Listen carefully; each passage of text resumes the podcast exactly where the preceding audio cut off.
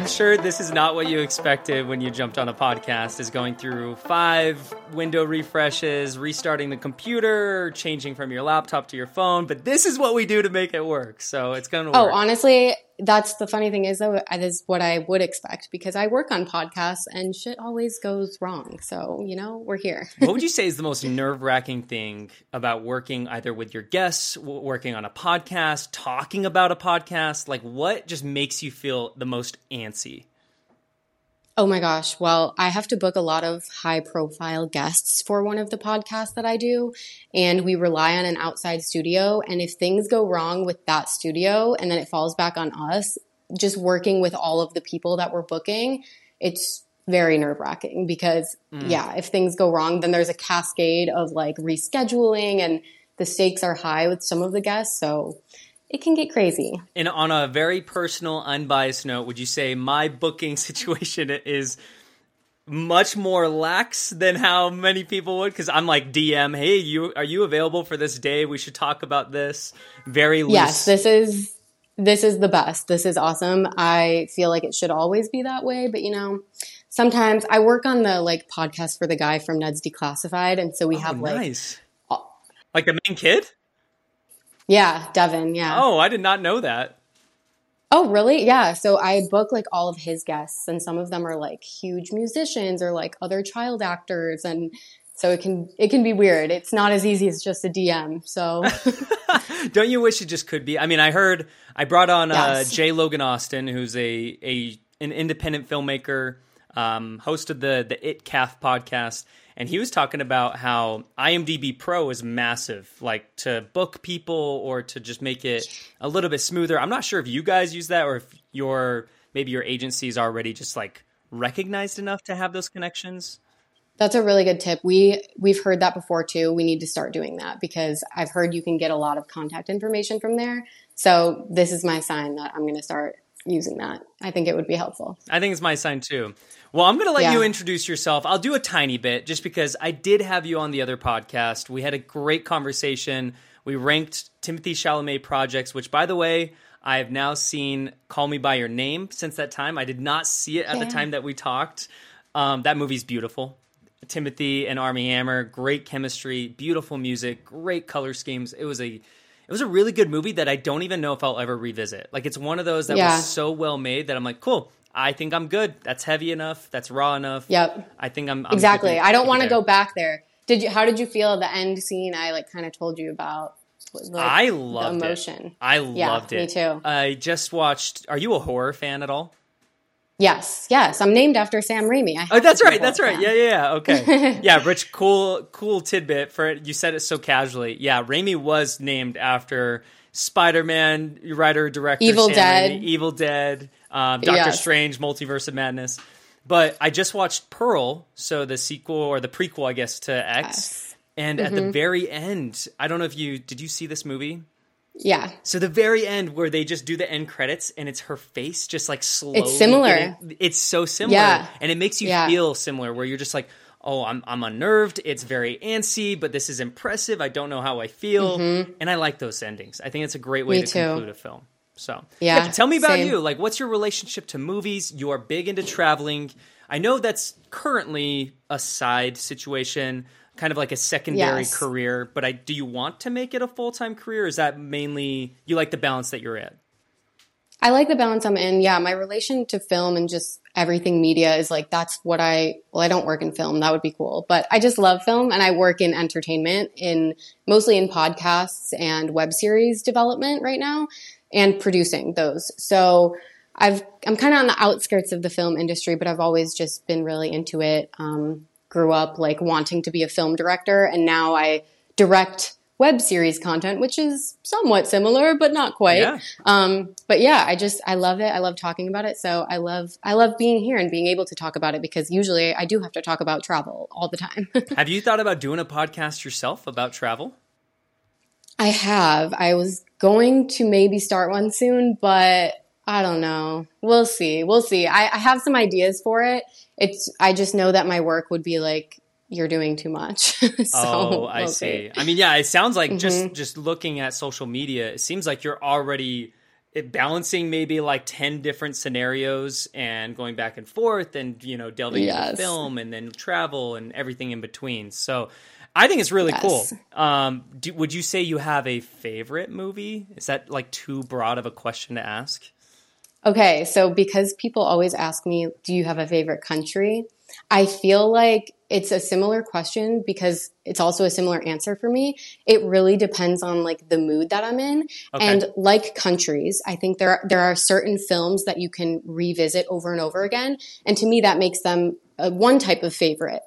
But then there's also places and films that you only want to watch once or you only want to visit once because it gave you so much and you don't need to go back. We were just talking about that with Call Me By Your Name. And so I really do feel like it's similar. And if I, you know, if I think about movies that I could watch over and over and over again, like for me, it's just, it's the Harry Potter franchise. I Yo. have seen those five million trillion times. So like those are a favorite in a way, but then I also come back to like, what are some really beautiful films that have like moved me super deeply that maybe are too too raw of emotions that I felt that I don't want to revisit again, but I would still consider some of those like favorite films. Um, one that comes to mind is Portrait of a Lady on Fire. I like absolutely loved that film, but I can't watch it again. It was like it was too heavy, you know, Too but heavy. loved Yeah. everything about it. Yeah. Okay, that's fair. And do you is the country question still loaded? Like, do you have one? I'm now curious because you're into travel. What's your favorite Yeah. country you visited? Yeah. So my favorite, a place that I could revisit time and time again, is probably Iceland because it's so naturally beautiful and there's always so much more to see. And I love like road trips and it's the perfect road tripping country. Everyone there is so nice. I love it. Um, but I also really loved Madagascar, but I would never go back there. It was just too crazy to get to. It was such a like deep, profound experience going there that I just wouldn't go back. So it's, you know, it's kind of Does both. it match the movie in the slightest? You know, when I watch Nope. that animated movie, it makes me want to go to Madagascar just for what they portrayed, It's- but I imagine it's nowhere near the same. No, they definitely have beautiful tropical beaches there, but like also there's 20 million people there and it's one of the poorest countries in the You world, say which twenty is like million?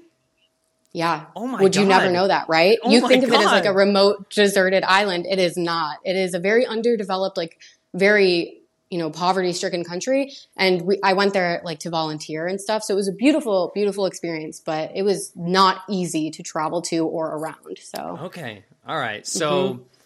that makes it very interesting because you can kind of compare country to movie to and I like the way you said it. There are movies that you can revisit which adds Mm-hmm. a best quality to it if you want to say. But then there are movies that are just so mm, they're they're so artic- you know well made I guess articulated in a certain way that you're like, "Oh my god, that movie was so great." Even if you don't revisit it a million times like you would Harry Potter.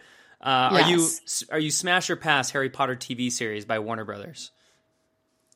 oof, man, it's it's like I'm so you on the spot.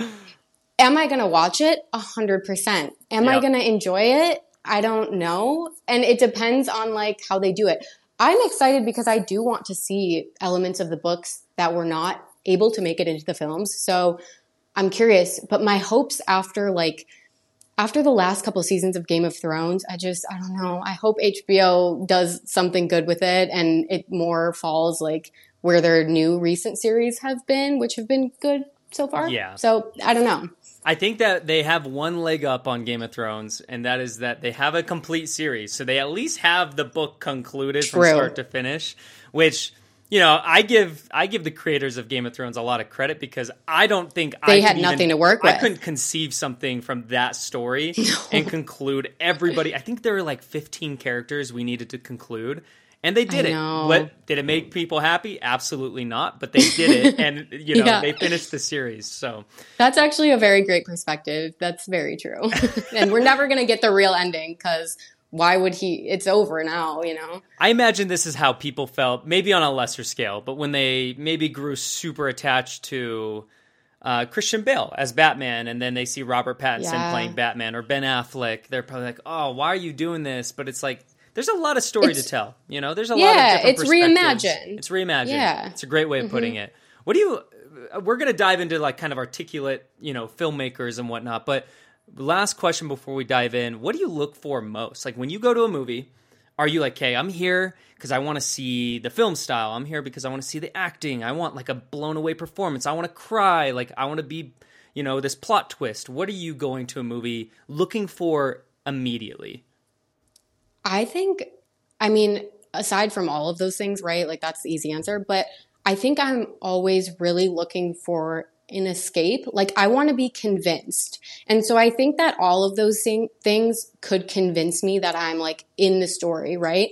And obviously if you have all of them together, that's going to be the ultimate like escape. Like I'm in that world. I I believe the characters.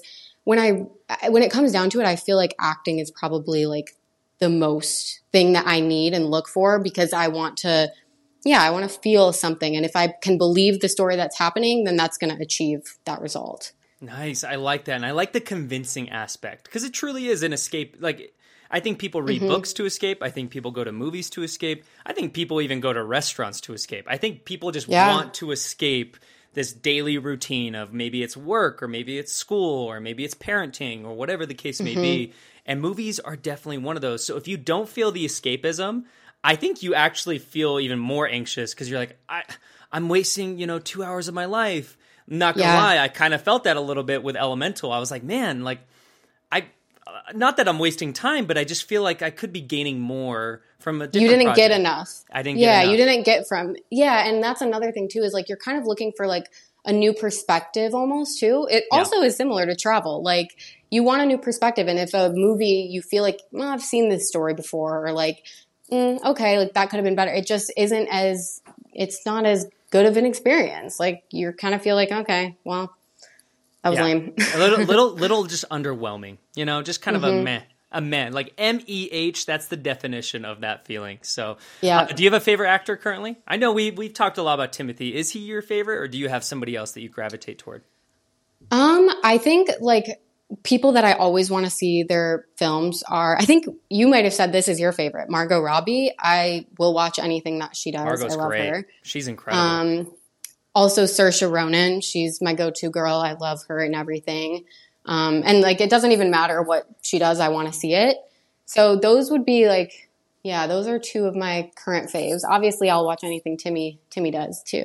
What you about have, you? Was you, you have this Greta Gerwig vibe? Do you like Greta Gerwig? Do you watch her movies a lot? Like, I just feel like Saoirse, Timothée Chalamet, and You're then right. Barbie coming out with Margot Robbie. Like, I'm like, man, I didn't. Maybe you Greta Gerwig is your that. filmmaker. You know? Yeah, I actually really want to see. I know she didn't make Frances Ha. She didn't make that. She just starred in it, right? But I haven't seen that. I've never really seen her acting, but I do like the movies that she directs so far.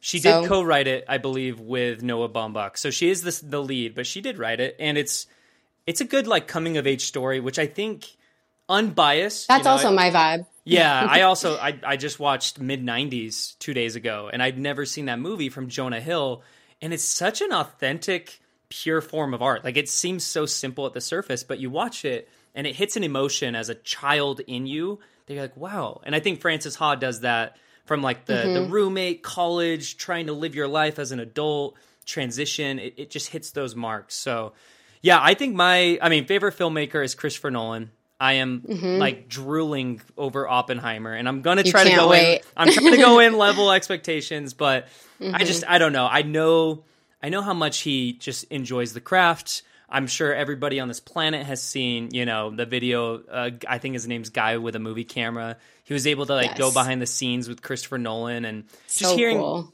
why he chose 70 millimeter film and how he said this is the closest film that represents what we see in our eyes. So, like, as a human being, if you're so looking crazy. at this film, this is why I use it. And that means a lot to me because he's not just trying to make money, he's trying to per- perfect a craft. So, current actor, though, that's my favorite oh, Jodie Comer is a female actor I want to see more of. Love her. Yeah, mm-hmm. so she was in Free Guy, Last Duel. Loved her in Last mm-hmm. Duel. I was blown away by her performance. But I think I, I gotta hold on. Like Christian Bale is losing me, but I I still love him so much, and I want to see. He's super talented. Yeah. yeah, I want to see more of him too. He needs like another he needs another film where it's like all focused on him. I feel like recently he's kind of been like the ancillary characters, and I haven't seen him in a lead role in a while. I agree. I think that's a great way yeah. of putting it. And maybe he's like, I don't know, getting ahead of the curve, and he's like, well, I'm not a lead actor anymore, which I still think he is, but I, I hope yeah. he doesn't feel that way. But we'll see. We'll see. So we're going to touch a lot today. We're going to touch on Wes Anderson. I know that he has his film coming out. By the time this releases, the film will be out, Asteroid City. He's also releasing another film this year, and I believe it's on Netflix. Uh, I would have to find the name of that one. But we're going to talk Wes Anderson. We're going to talk about the cinematography, because, of course, if you talk Wes Anderson, you have to talk about cinematography.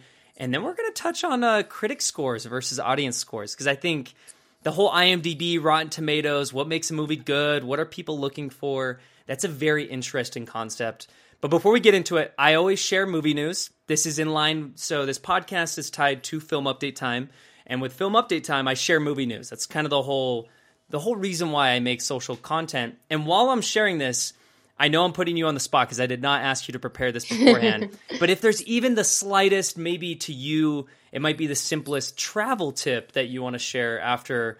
Um, that would be really cool to include. So yeah, let's my, do it. My movie news. Uh, so this comes from uh, Kai Bird, who is the co-author of the 2005 book titled um, American Prometheus: The Triumph and Tragedy of J. Robert Oppenheimer. This is the book that that Christopher Nolan based his story off of, and he saw the movie. The author saw the movie just barely, and he shared his thoughts. So he says, "quote I am at the moment stunned and emotionally recovering from having seen it. I think it is going to be a stunning artistic achievement, and I have hopes it will actually stimulate a national." And even global conversation about the issues that Oppenheimer was desperate to speak out about, about how to live in the atomic age, how to live with the bomb, and about McCarthyism and what it means to be a patriot, and what is the role for a scientist in a society drenched with technology and science to speak out about public issues. So, whoa, I have high hopes now. I'm like, if the author of the book that he used as inspiration is saying, I'm stunned, I'm emotionally recovering, I'm like, okay, I'm sorry, but you're you're making my expectation levels too high right now. I need to go in neutral. I know. I need somebody Me to just tell me this movie sucks, so I could just say, okay, cool. I'm going to go into it with medium expectations. I don't know, but Does that happen to you where it's like if you go in with low expectations, you're like, hey, wait, actually, that was kind of good? Like that happens to me a lot. oh, all the time, all the time. And I I will say because we'll touch on this a little bit further in that conversation with audience scores versus critic scores. But I, I do think whether you want to avoid a rating or you want to avoid like you hear a review or you see the Rotten Tomato score, that's still going to be implanted in your mind if you see that score. So even if Yeah. you're like, well, I'm going to go into open minded, in the back of your head, you're like, well, it has a 59% on Rotten Tomatoes. Right. So like, I still have to like take that in consideration. But Yeah, I know. I've tried really hard to not look at the scores now because it totally biases me. And, or sometimes I won't even watch a movie. I'm like, oh, it only got 55. I, it's like, I just got to see it for myself. I agree. I agree. Mm-hmm. Any uh, spontaneous travel tips? I actually reached out to Raimee. This is funny. I reached out to you about going to LA from Utah last minute. And it was awesome because you just flooded. You're like, okay, try this. What about this? Hey, have you used your points on this? I was really cool because I, was- I saw you in your element. So, any travel tip that you think would be most applicable, maybe right now?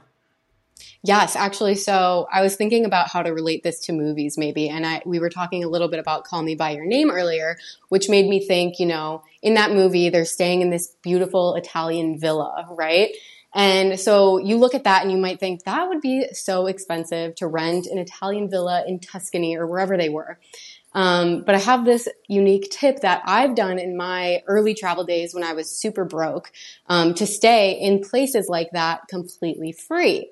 And I've talked about this on my social pages, but I don't know if you've seen this tip or not. But there's this website called Trusted House Sitters where you can literally stay in someone's house, apartment, whatever it is.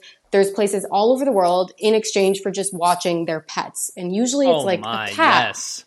Yeah, and it so I did that in Italy. Literally had a call me by your name summer where I stayed in this villa, watched two cats.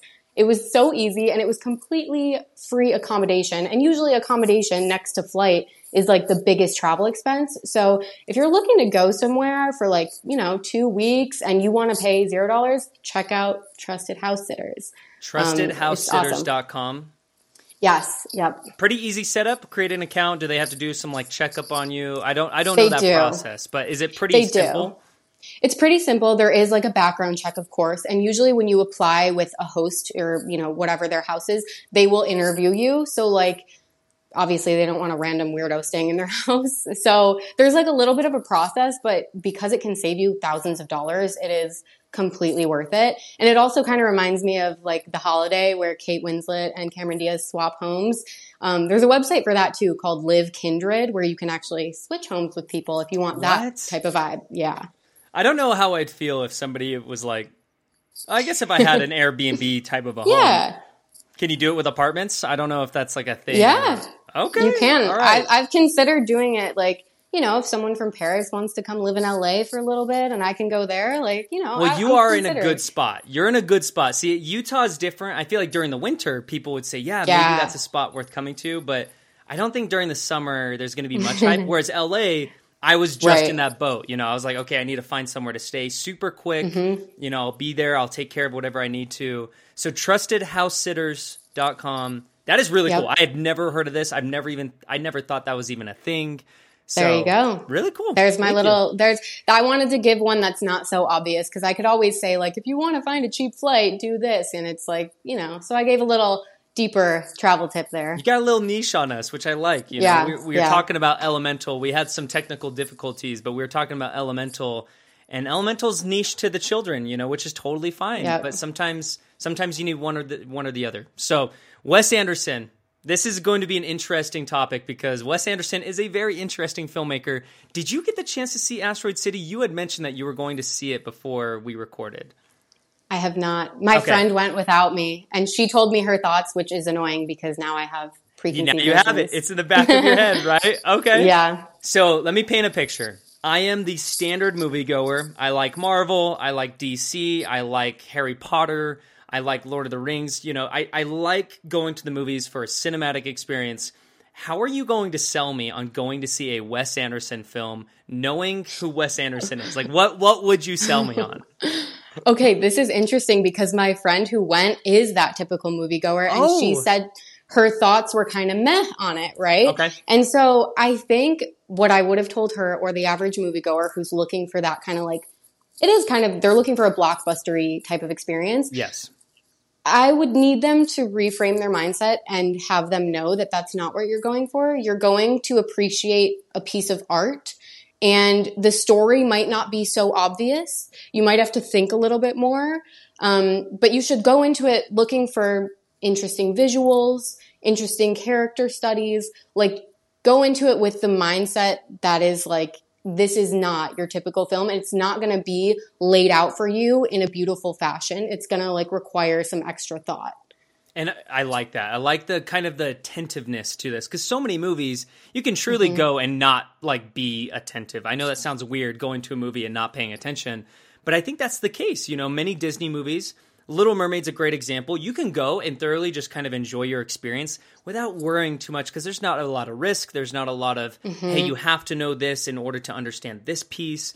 It's very much give and take. There, it's it's there for you. It's laid out on a platter.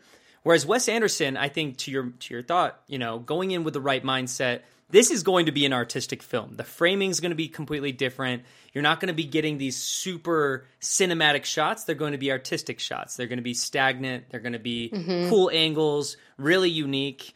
I will say there's a question or maybe a thought that's that's lingering in my head, and I don't know if I if I feel this way, but it's I have to admit that it's it's you know brewing.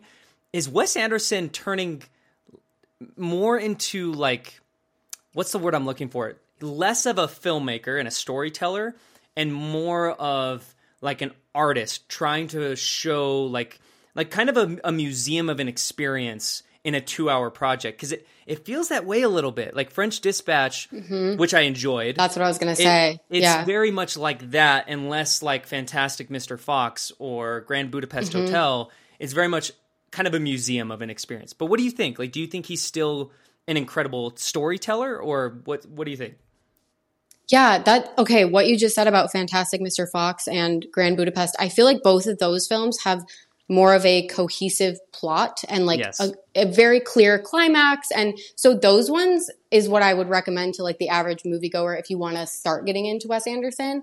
But then I think about some of his other films. I mean, even like, well, Moonrise Kingdom also kind of more has a plot to follow, but French Dispatch is kind of just like slice of life almost. It reminds Yes. me of like you're just kind of peering in on something that may not have a resolution. It's probably not going to be tied up neatly for you to be like, okay, that makes sense. It's just like you're, yeah, you're viewing something like you would at a museum. I love that analogy. And so I'm wondering if Asteroid City is going to be like that. Yeah, what can we expect? You know, I don't know. I mean, this it almost like feels synonymous to, uh, and hear me out, Oppenheimer, where they have this city that they kind of build, and there's apparently some sort of alien life form that's going to be visiting or has visited or has lived there. I don't know the context, but in my mind, it seems very it, it, it's very Wes Anderson like. Even the trailer. And yeah. I saw a couple reviews. I'm not trying to dive in too deep because once again, I don't like going in with kind of this pre-judgmental thought. But they're talking about how this is the most Wes Anderson Wes Anderson has ever been. And that to me, I don't even know how to take that out of yeah, context. But mean? it's like, okay, does that mean he's just the most artistic, the most like removed from storytelling and more just framing and making it beautiful? I don't know because he doesn't seem pretentious to me. Like whenever I hear Mm-mm. him speak, or if like I saw him get up at Cannes and he was just very much like I'm like very humbled and I'm I'm kind of you know my face is red because I'm a little embarrassed, but I'm also he grateful. seems like a quirky dude. Like yes. he just seems like yes. he's quirky and he wants to make what he thinks is cool and like I don't really think he cares. I don't know that it's easy to say that, but I, I agree. I think he has like a humble vibe to him. It's not like I just need to be the most artsy filmmaker in Hollywood because I don't I don't get that vibe. I just no. think he likes to make weird stuff. I agree. Do you have a? Is there one that pops out where you're like, I can revisit this one. This one's great. I I love this Wes Anderson project. Um, one of my favorites is actually Rushmore, which is probably the least Wes Anderson Never seen of it. them all. You have to see it. Okay. So it's Rushmore. like totally, totally not his original style. I think it's the second film he ever made. Came out in the late 90s, I think. Um, but I love that film. And okay. I, I'm a sucker for Moonrise Kingdom. I think it's so, so sweet and cute. And I love the visuals there. So those are probably my two favorites. And of course, Grand Budapest. I love, I love Of course. Grand Budapest is mine. And that was actually my mm-hmm. first introduction to um, Wes Anderson and I just mm-hmm. was I was blown away. And at that time, I wasn't as invested. I loved film, but I wasn't mm-hmm. as invested as I am now. And I was just blown away. I was like, you can make films like this? Like this exists? Yeah. Like this type of storytelling is around. That's yeah. what I like about Wes Anderson is he proves that you can do things different. You don't mm-hmm. need to mm-hmm. do things a certain way. And the one thing that that also clicks in my mind is similar to Christopher Nolan, where he can bring anybody. People are just they're they're waiting to be invited to come to his set Wes mm-hmm. Anderson has that same thing. He, he, he has the great casts, and they're in the smallest roles. Timothée Chalamet and Frances McDormand in French Dispatch is one of the best like one-two punches I've ever seen in a film. But I they're in that. such small roles. So I mean, what what makes Wes Anderson so popular but not financially successful with his films? Because that's what's fascinating to me. I think that especially because, like you said, he, he can get pretty much any big actor. I think they're kind of looking to do something different. And I think for them, it's fun to not be in a normal blockbuster hit. And they want to express themselves more artistically and see what his weird, unique vision is and like roll with it, you know? Like if I were an actor, I would love to just be on set with him and see what his artistic vision was like. So I think they're all just down to do that. That's a great way. And I like that you said they probably want to do something different than what they're normally mm-hmm. doing. I listened to a podcast with Edward Norton, and he was being interviewed, and he's in almost every Wes Anderson film. And he brought up Wes Anderson. He said, Hey, the reason why I like Wes, and he's a, if you don't know Edward Norton, he's a very strong headed actor. He's very much like, This is what I'm doing, this is what I see the creative route that we're going down. Uh, infamously, he was removed as the Hulk from the MCU. He originally played the yeah. Hulk and then he kind of had his own direction of creative thoughts. But he said that with Wes Anderson, he said Wes has such a concrete vision that he does not he does not care like Edward Norton does not care what is asked of him because he knows that this is what is fully envisioned. It's not a, hey, we need to piece this together. We need to see how this is. We need to test out the energy. He says, no, this is how it is. This is how it's going to be. This is the way it's framing. This is what you need to pick up. Here's this slight thing in the background. Everything is precision. And that's just respectable, you know, to take any actor like mm-hmm. Tom Hanks, who's in this movie, Scarlett Johansson, Margot Robbie, Steve Carell, Bryan Cranston, so many incredible names, and to have them kind of succumb to your vision and saying, this is how it's going to be, That's got to be tough. So I give him a lot of credit. Yeah. Um, is he missing anything? Is there anything that Wes needs to start doing for his films to be a little bit better? Hmm.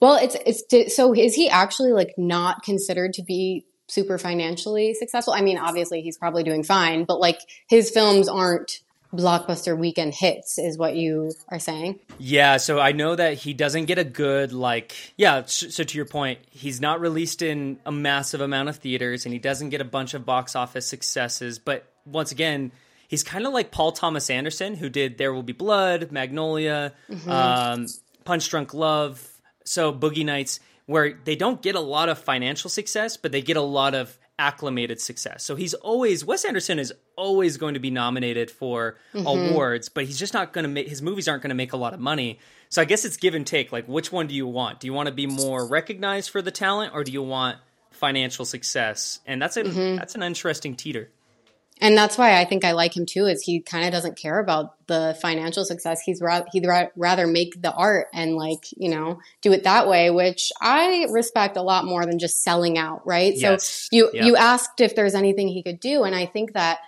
if he were, that would be him selling out. Like it wouldn't be authentic to him because I think you know sure maybe he could make the plot's a little bit easier for like everyone to grasp or, you know, have some kind of cliche in there, but it's just not him. So I don't think, I think he's, I think he's doing it right.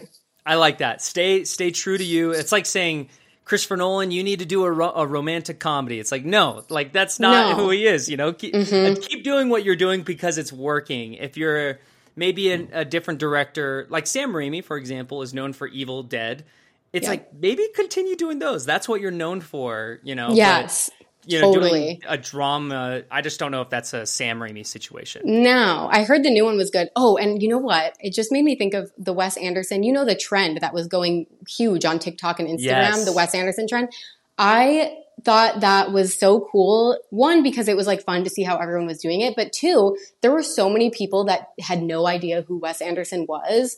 So even though he didn't start that trend, I just thought that that was such an interesting way for people to find out about him. I had people in my DMs like, which film should I start with? Because I just heard about Wes Anderson. And I was like, wait, wow. okay, this is cool. But I don't know if they liked the films that I recommended by him, but like it was just interesting to see that more people were catching on to who he was and his vibe. So maybe that'll help this next movie do better. Who knows? I mean, he did have so it, it was pre-released last week. It was like a limited release, and then it's fully coming out this week. And I guess yeah. with the pre-release, he had the biggest pre-release of his entire career. So I think wow, the trend okay. is working because I mean, wow. you have the trend, which everybody, if you haven't seen it, just look up Wes Anderson and you'll know it's like that subtle Wes Anderson music, the simple framing, like subtle movement in a frame.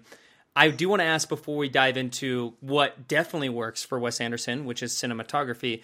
But have you seen the Star Wars AI Wes Anderson trailer? No. This is this is wild. Yeah, so somebody put together a trailer and it was a Star Wars trailer in the kind of the persona of Wes Anderson and they did it completely Whoa. through AI. And it's a really really good trailer, but it's kind of scary because I don't know what that means for the future of cinema because if you can make something like that it, it, it, just it's kind of freaky. It's I don't know. Maybe don't that check it out. It's so scary. I've seen. I know AI really scares me for so many reasons, but you know, I have seen like the AI images. Someone did Harry Potter if it was Wes Anderson, yeah. and I was like, oh my gosh, this is like cool, but yeah, creepy at the same time. yeah, exactly. So cinematography, which I think whether you want to call it the cinematography, the framing, the colors, I feel like they all intertwine for Wes Anderson. And since we're on this topic I do want to ask because we I, I brought up some of my favorite top like cinematography films, you know, films that you're really known for. Do people view like just the the word or the aspect cinematography is that more like an interior? Like do do movies that have a cool maybe interior setup does that stand out cinematography or is it more like the external like maybe the like the outdoor scenes or the environmental scenes like what sticks out when it comes to cinematography or is it just an intertwine of both that's interesting. I do, I think of it mostly from like a framing perspective.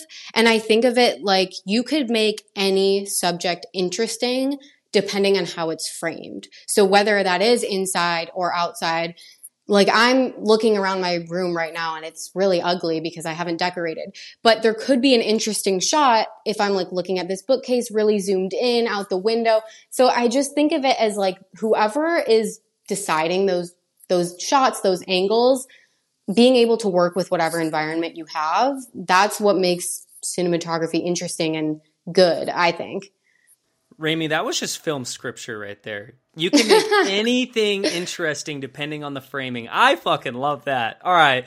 So, great tip, by the way. Great tip. Are we moving closer or farther away from better cinematography? And the reason I oh. ask this, I'll, I'll let you think because I look at old movies, which I give a lot of props to Roger for suggesting from uh, Without a Mic, because he suggested a film called Rear Window. This is a 1954 Alfred Hitchcock, Jimmy Stewart film and the cinematography is sublime. It's it's it's eye catching because of how simple but beautiful the framing is phenomenal. I think Wes Anderson has a little bit more of that classic framing where it's a little bit more stagnant. It's not as fluid. It doesn't feel like you're moving super swift. And I just that made me think like are we moving actually closer to better cinematography or are we like slowly moving farther away? What do you think? I think for blockbuster type films, I don't even like think that I, I never walk away from like a big movie thinking, huh, that was really beautiful to look at. Or like, you know, it just seems like they're doing the simple over the shoulder shots, blah, blah, blah. Like what they know works and is easy and simple a lot of the times. Um, so for those kind of films, I do feel like it's moving away from that style you just explained. I love older movies, I think they had to do a little bit more interesting things with their shots because they had to, right? Like yeah. they only had, but probably only like one shot to get something. So they had to make sure it was like artistically done. And yeah, I, I think that now it's just easier and people can get away with doing less, which is so unfortunate. But at least we have Wes Anderson and and Denis Villeneuve, however you say his name. I think he's yeah, yeah, Denis Villeneuve. Yeah, he's great. Yeah, who yeah so like we have our we have our great cinematographer or minds out there but it's becoming less common i think yeah and i think you nailed it i think people are trying to do less which i get the whole efficiency you're trying to make things simpler maybe a little bit easier uh, maybe mm-hmm. that's like a stretch but at the same time i look at jimmy stewart acting for 15 minutes straight with no cut sequence and i'm like Easy. whoa like how are you doing this because nowadays even in one five minute scene there's like 10 cuts because you're looking at different angles and mm-hmm. they're probably cutting and then reacting. It's just, it's such a tough situation that it makes me think are there those filmmakers who keep those fundamental elements? And I'll just start right there because you said Denis Villeneuve, which I put on my list. Mm-hmm. I just mm-hmm. put Blade Runner 2049, Dune, Same. Arrival, and then I put all Denis Villeneuve in caps because yep. he is focused on cinematography. He's focused mm-hmm. on the mm-hmm. experience, the environment, I know they were in the, I believe it's the Middle East. That's where they filmed Dune because he wanted the sand, he wanted that environment rather than going on a soundstage on the Warner Brothers lot because they easily could have done that. So mm-hmm. I'm gonna put Denis right up there at the top. I don't know, I don't have these in like order, but I just mm-hmm. think as a filmmaker, his films speak cinematography, even if they yep. have sci-fi aspects. Yep, yep. I he was at the very top of mine too, and I wrote all of those movies as well. I just when I saw I think I was introduced to him via Blade Runner 2049. That's when I like was made aware of who he actually was. And I was just blown away because such incredible shots and it didn't it didn't feel like fake even though there was so there was probably a lot of CGI in that movie but it just felt yep. real. And so again it goes back to me like that convincing element. I really appreciate filmmakers who don't overdo the CGI, don't work on a soundstage like they go there and then maybe they have to dress it up, right? But like, oh, that movie was stunning. And now I want to see anything he does because I know it's going to exactly. be visually amazing. Well, and that comes to my mind when I watched Dune. I remember I was like, this is a big scale movie, like big, big scale, blockbuster type movie. And it still feels real. It feels practical. Like even mm-hmm. the explosions, even the worm, you know, the sandworm, which is huge. Every element of that film, and I'm sure there are little bits and pieces where you're like, oh, that's CGI or whatever, but it does truly feel authentic, and that speaks volumes. So yes, mm-hmm. Denis is very high on my list. Um, I did put. Are you? Do you watch Paul Thomas Anderson? Do you, do love, you like any of his films? Love, Okay. love, love, love, love. And I recently watched Phantom Thread, which is one of Oh, my yes. favorites. yes. Oh my God. Can we just can we take a, a silent moment real quick for Daniel Day Lewis because so. I don't think he gets enough love when it comes to the best actor conversation. But I know he doesn't. He's incredible. He, is. he He, is convinces phenomenal. me every time. every time, Every time. hmm Yeah, so I, I um, the movie on my list was There Will Be Blood, but really Yes. Paul Thomas Anderson in general. But There Will Be Blood has the perfect balance. There are very few movies where I just watch it and I say every bit of element, like every film element in this works. Whether it's the mm-hmm. acting, the cinematography, the direction, the storytelling, so patient, but the the visuals were so real. Everything was mm-hmm. real. Even the the oil rig explosions, everything was real and it's not in your face like, "Oh, this is impressive." But that's what kind of made it impressive. That's what Yep. drew me into the film. So that is very much Paul Thomas Anderson because Phantom Thread is the same thing. It predominantly takes place in a house, like a Right. Victorian style house, but it's beautiful. Every Mm-hmm. bit of the detail is beautiful. So maybe I don't know if this is turning more into like a filmmaker and their group of films, but that Right. is definitely one on my list. Yeah, no, I actually I I listed mostly like movies, I guess, and sometimes that's the director, sometimes it's the cinematographer. It's it's all a combination. But another one that I put cuz I feel like there's different there's obviously tons of different styles and Denis and then Paul Thomas Anderson style. Um the other like style, I guess I don't know if it's a style necessarily, but one movie that really like made me think about how beautiful and amazing the cinematography was was 1917 just because it was that whole one shot Yes. and I'd never seen well, I guess Birdman also, but that style and to be convincing in that style, I think is so impressive. And to keep you engaged the entire time, even though it is one shot, like I think that is so cool. And it doesn't work every time someone tries to do it, but I think that those two movies, Birdman and 1917, really work with that style. So I haven't seen Birdman, but oh, you I- have to see it. Yeah, I'm I'm a little bit mixed on Alejandro, the the filmmaker, because he I mean Mm-hmm. he did Revenant, which that is on my list because it's stunning. It's absolutely phenomenal.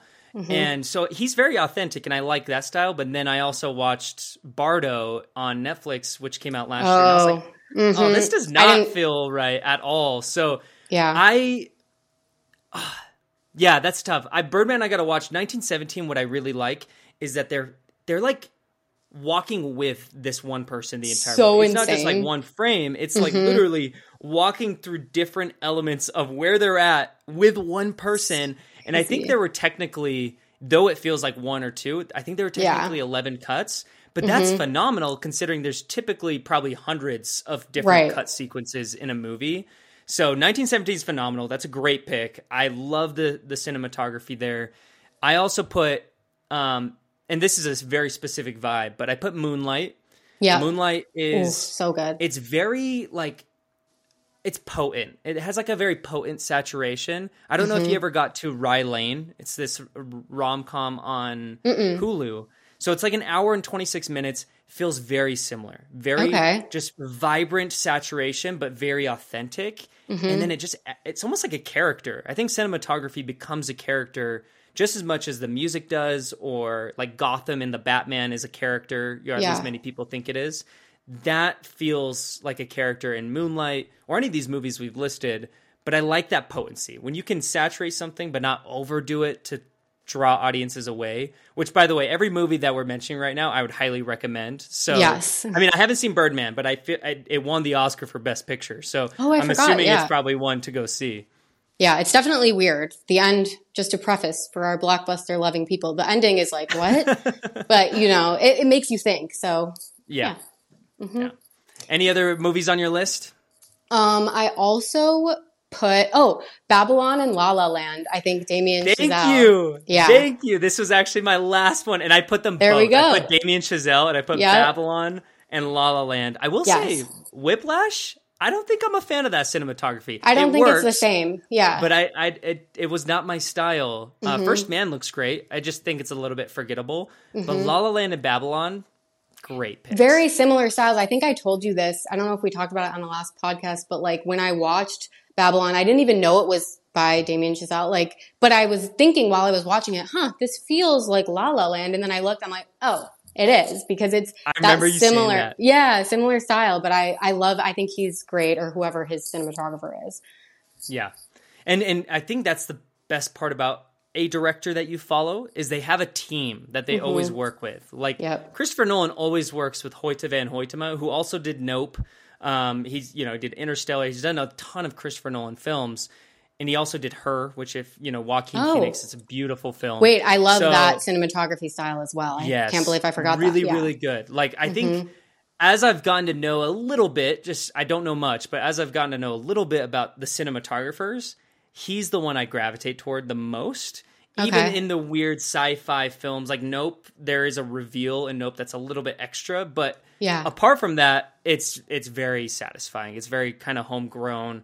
And then Damien Chazelle, I think, is one of those classic filmmakers. Even though he's like 33, he's super young. Um, Mm-hmm. it feels, yeah, it feels like old Hollywood every time. Yes, it does Yeah. feel like old Hollywood, and I I don't know. I, maybe I get a little bit nostalgic because I never lived in that time I frame, know. and I wish I could. But Same. but yeah, we I- don't know. Mm-hmm. I feel like those were the the top ones on my list. I did put Interstellar. Just because, a you know, I'm a Christopher Nolan fan. I put No Yeah. Country for Old Men. I don't know if you ever got around to that one. love, but love, yep. yeah. All great Um, films. Any other any other movies that we should mention on the cinematography? If you want something beautiful to watch, these are the movies that we're we're suggesting. Yeah, I think I had Portrait of a Lady on Fire because love that movie and the cinematography is also great. It captures like their emotions really well, which I think was the focus of it. Um, I also really, I'm trying to think of a, like you know when there's just a certain style you can tell who the director is. One of Yeah. those other people is Yorgos Lanthimos. I need to learn how to pronounce people's names, but do you are you familiar with him? Is he lo- like Lobster and then Poor Things coming out? yeah, I've and- never seen his work. I've never seen it. Okay, so I love his movie The Favorite with Emma Stone and Olivia Colman. Um, it's it's very interesting and weird, but like also stylistically very well done. So I would recommend that one to start with. Maybe his movies are weird though. Like sometimes you leave them feeling very disturbed.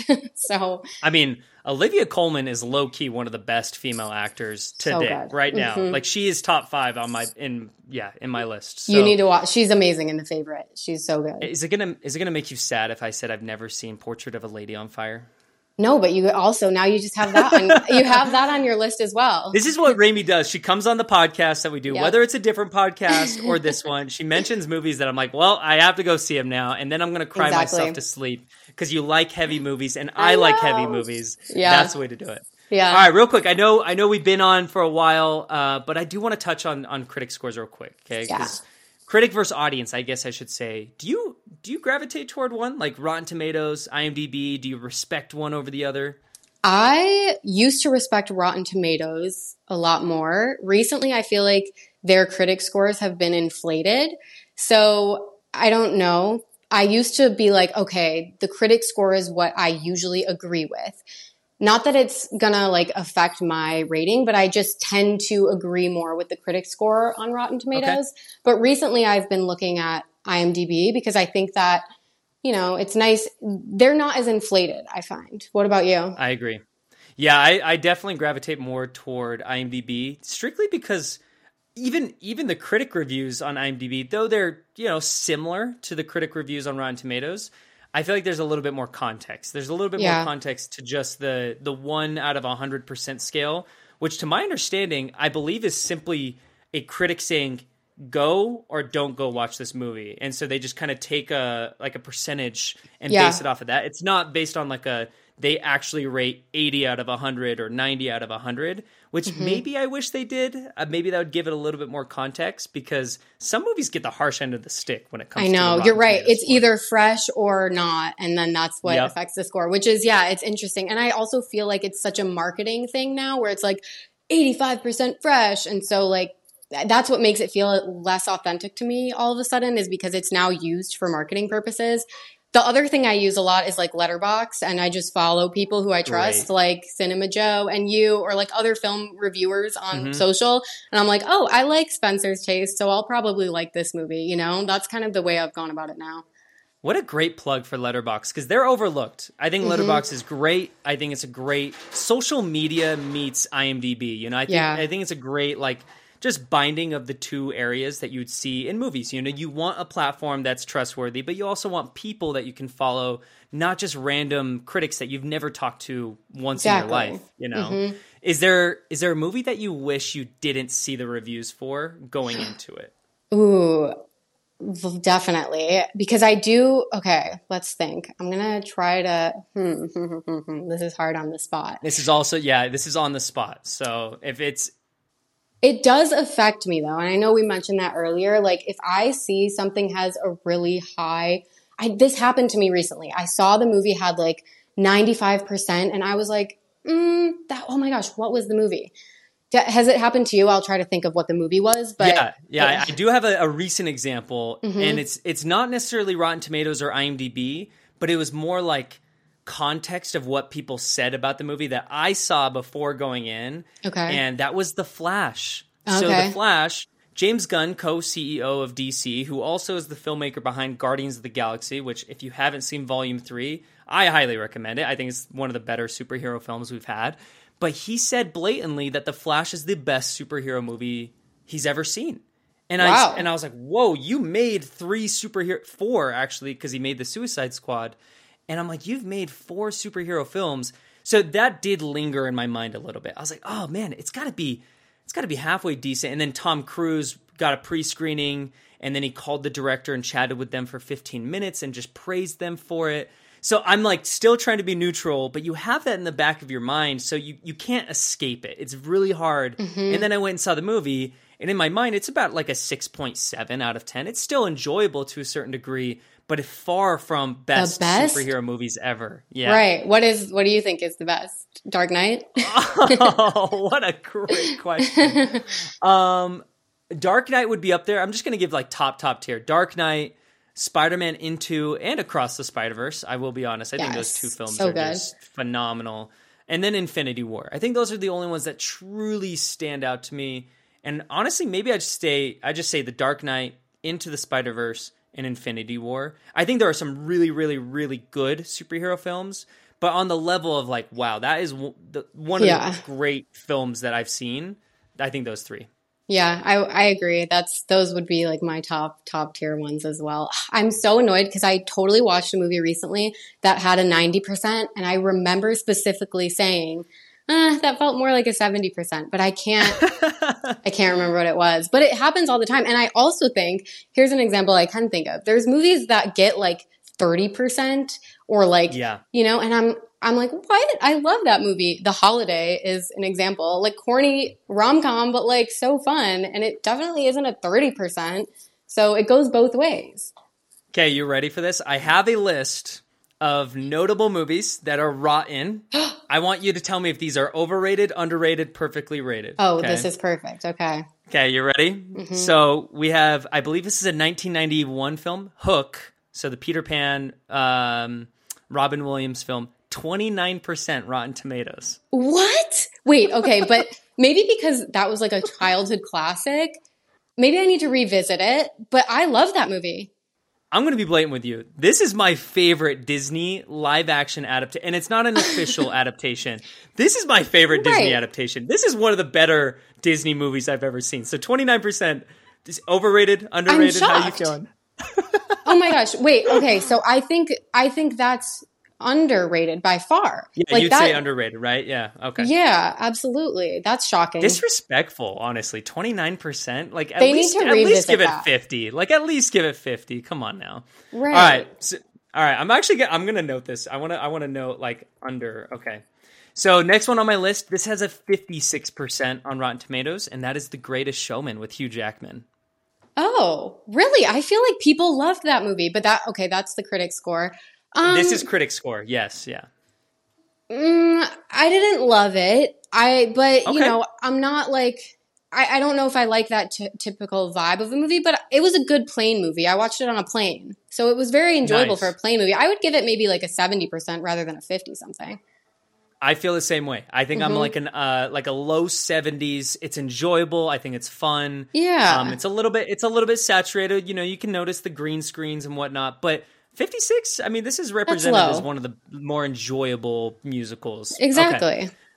did you ever see the movie brother bear Oh, of course, but not since I was like 10. What is it rated? No, this is hard because I also watched it when I was younger, but I remember loving it when I watched it when I was younger. Yeah. Um, 37% on Rotten Tomatoes. What? Wait, that's the one where the bear like gets the powers or like the kid turns into the bear. The oh yeah. turns into the bear. I Yeah. love I loved that movie as a kid too. Like I think I would have given that like a 80 90%. But I, Let's go. Maybe we need to 80. we need to Let's go. revisit. I love it. Okay. All right. So we have three unders so far. So three underrated. We have no perfect or overrated so far. So that's good. Okay. Uh, next on my list is young Christian Bale. Newsies. Did you ever see this one? No, I saw the play on Broadway though. Have you seen that one? I have seen this one. I have never seen the play on Broadway. So this will be interesting because let me just ask before. Did you enjoy the play? Is it I one that did. you would revisit? I did, but the Jonas Brothers were the stars in it, so it might have had something to do with that. Were they really? This it- was, was- this on Broadway? yeah, this was like years ago, like maybe 10 years ago now. Yeah. The Jonas Brothers were in Newsies? Yeah. Yeah, it was great, That but is news to me. There's your movie news for the day. Is the Jonah Bro- your theater news? I guess I should say. yeah. Okay, uh, this has a 39 percent. So I don't know. Uh, I personally enjoyed it. I thought it was fun. I think Christian Bale is a great young actor, but Yeah, is what it is. interesting. Interesting. Okay. uh, she's the man with Amanda Bynes. I just recently watched this, and let me just say, if thi- this is rotten, they rated this rotten. Let me get your Rotten Tomato score. Let me just get you give me a rough score of what you think it is. Okay, well, here's the thing: is it a cinematic masterpiece? Absolutely not. Is it really corny? Yes. Yeah. But is it so much fun? Yes. So, Absolutely. I mean, I'm going to give it like at least a 75, 70. Like, it, right. Like, it's it's a rewatchable film, though. That's it's kind of like one of those that It you can rewatch, have so Very much fun. rewatchable. Yeah. Wow. What did they give it? This is this is 43 percent. See, I this know, is what I'm saying. The, the Rotten Tomatoes has changed now. I feel like if She's the Man came out now, they would correctly rate it. But back then, they were like a little bit more pretentious. I don't know. That's a good point. I wonder if there has been a transition in like, well, we have to rate these according to the standards of, Yeah, you know, I don't know, Casablanca or Singing in the Rain. Like I think really so. classic films. That is that's a good point. Okay, Jumanji, the original with Robin Williams. that's rotten. Oh my gosh. Okay, well, I also loved that movie. Wasn't ScarJo, young Scarlett Johansson in that movie?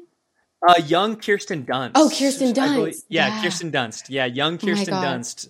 This had a fifty-four percent. Wow, wow. I really again, good. I think I would have given that at least high seventies. Like, Yeah, Jumanji's great, and I think Yeah. it set a foundation for new films to come out. So Totally. you can't really do that if you're a rotten film.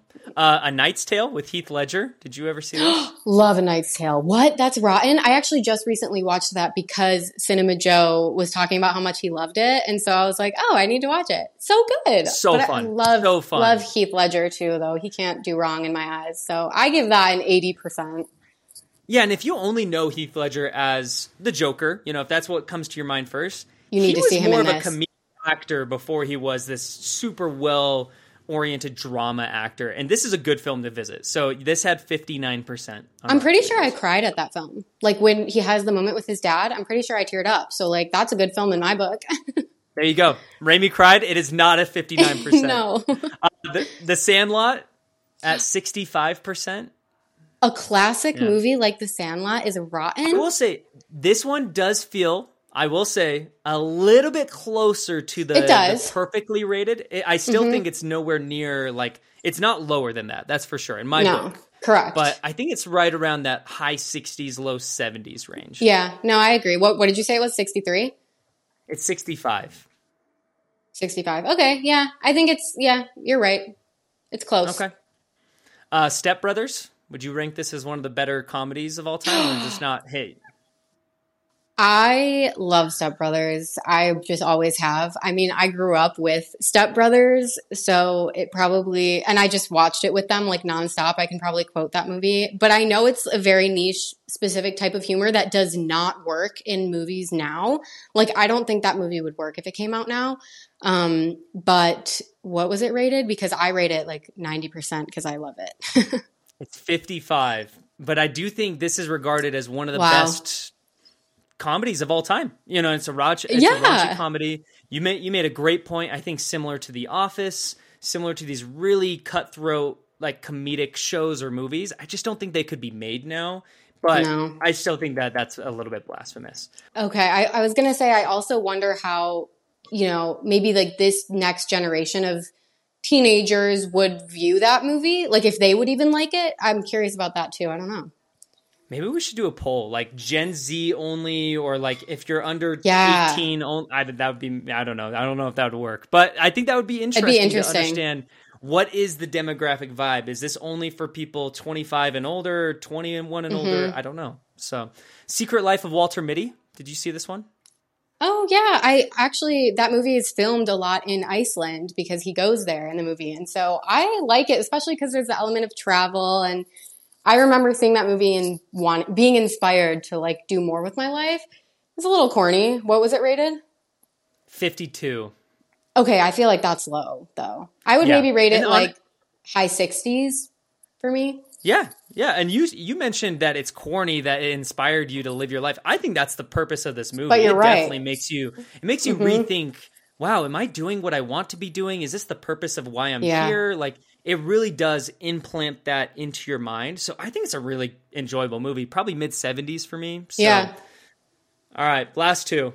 Uh, Man of Steel. Henry Cavill introduction as Superman. Oh, I forgot about this movie actually. So I don't know what that says about what I think the score should be, but it felt forgettable to me. I don't know. What was it? Okay, this this might be more perfectly aligned for you then. So this is fifty six percent. Yeah, that sounds about right. I have to watch it again, maybe. What do you think?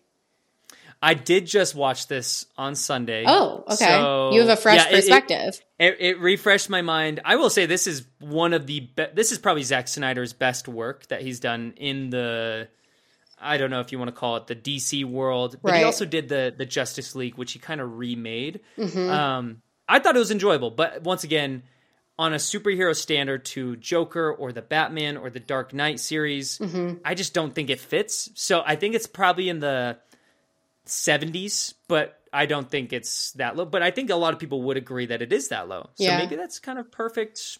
Yeah, perfect under a little bit. All right, last one. Just because there were probably 90% of this film, it's a sequel. In my opinion, is better than the first film. And then there was the last little bit that I was like, ah, okay. But this is Home Alone 2, Lost in New York. Uh, did you ever get around to this? Of course, childhood classic. I definitely like the first one better. But wait, so how much how much was this one? 35%. Okay, that is way too low though. I'm sorry. These are what see, like this is what I'm saying. That I think if people revisited, if the critics revisited this from the lens of like this is a Hollywood classic that people watch every single year. Like I watch Home Alone every single year. It's so enjoyable to watch. Yep. Um, I, I I think this is going to be at least in the set high 70s for me. The first one I think is pretty perfect. First so one's a classic. Yeah, first one's Yeah. a classic. I mean, at least give this a 50. Like, at least a 50. Yeah, 35% 30? is just disrespectful. Come on. that Come is on. that is disrespect. Disrespect. Yeah. So that that was the list I had. Any other movies? I will say, I think Interstellar just barely, like two or three weeks ago, Rotten Tomatoes actually moved it from rotten to not being rotten because, I mean, in my mind, Interstellar is one of the great movies I've seen personally. So I don't know what critics were having a problem with, but that's See, where I'm, I'm just a little uneasy. I'm a little uneasy with Rotten Tomatoes. That's what I'm saying though, is that sometimes I let the score affect if I'm going to watch it or not. If I had let that score affect whether I'd watched Interstellar or not, that is not okay. So I this this has inspired me to really not look at the scores and just you know just watch it and make up my own mind because that is crazy that Interstellar was rotten. What? Right? Right? Yes. So we have it we have a lot of context here for the listener. We have a lot of Wes Anderson, we have cinematography. So we have movies. We have movies that you should go see. And then we also gave a little taste of classics that are maybe comedic, they're funny, or just kind of like these movies that are feel good that shouldn't be rotten, but they're listed as rotten. So I do have one last question before I let you go. Um, what is a movie, whether it's streaming or it's in theaters, that people should be running to go see? Like they should be either running to theaters or they should be running to their couch. They should be planning a date night or a movie night, and they just need to go watch this movie. Oh wow, Spencer, do you have an answer for do you have an answer for this too? Because I need to wrap my mind around. I do. This. I do. Okay, I have what one is that's been stuck in my mind for two weeks now, and it just fascinated me so much. It's called Sanctuary. It stars Margaret Qualley, and it's it's a very stationary film. There's two people pretty much in the entire film, and I describe this, and I know this sounds weird to anybody listening, but it's it's like a non-erotically erotic film. Like it's a very Ooh. like like personalized. It it touches a lot of like important gender role topics, but it's so fascinating. It's incredibly intense. Margaret Qualley's incredible. I think she's she's one of the next movie stars. Like when you think of the definition Yeah, of movie she's star, great. She's really good. And for anybody who doesn't know who Margaret Qualley is, Once Upon a Time in Hollywood, she was the girl who essentially was she was kind of a you know quote unquote hippie dancing on the corner trying to get Brad Pitt's attention. And so that if you think her, that's who's the lead in this film and she's phenomenal. So I would say Sanctuary. I don't know if it's playing in theaters anymore. It was a small release, but I assume it's going to be out on uh, like streaming pretty soon.